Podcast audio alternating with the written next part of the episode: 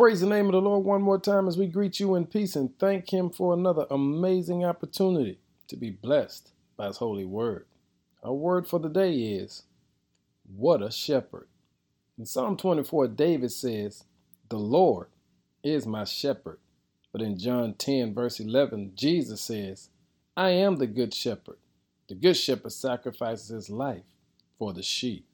If there was anyone who understood the power and the dependence of a shepherd, it was David. David understood the fact that every shepherd had to be dependable, they had to have great character, and be trustworthy. Here's the thing David came to discover this firsthand when he found himself trapped in between a calling and his reality. He was called to be king, but his reality was he found adversaries and difficult times out in the field. Family, what do you do when adversaries come upon you? What do you do when you find difficult time in the field of life? David discovered you lean on your shepherd. He knew that his shepherd was able to do amazing things for him. So Jesus reminds us, I am the good shepherd, and I lay down my life for my sheep. That's you and me.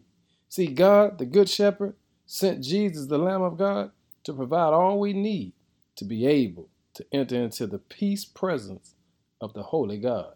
The peace presence of God allows us to understand that He has it all in control.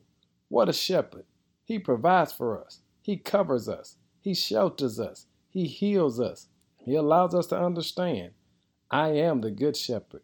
No wonder David can say, The Lord is my shepherd. Can you say that today? What a shepherd. Give him glory, saints. In Jesus' name, amen.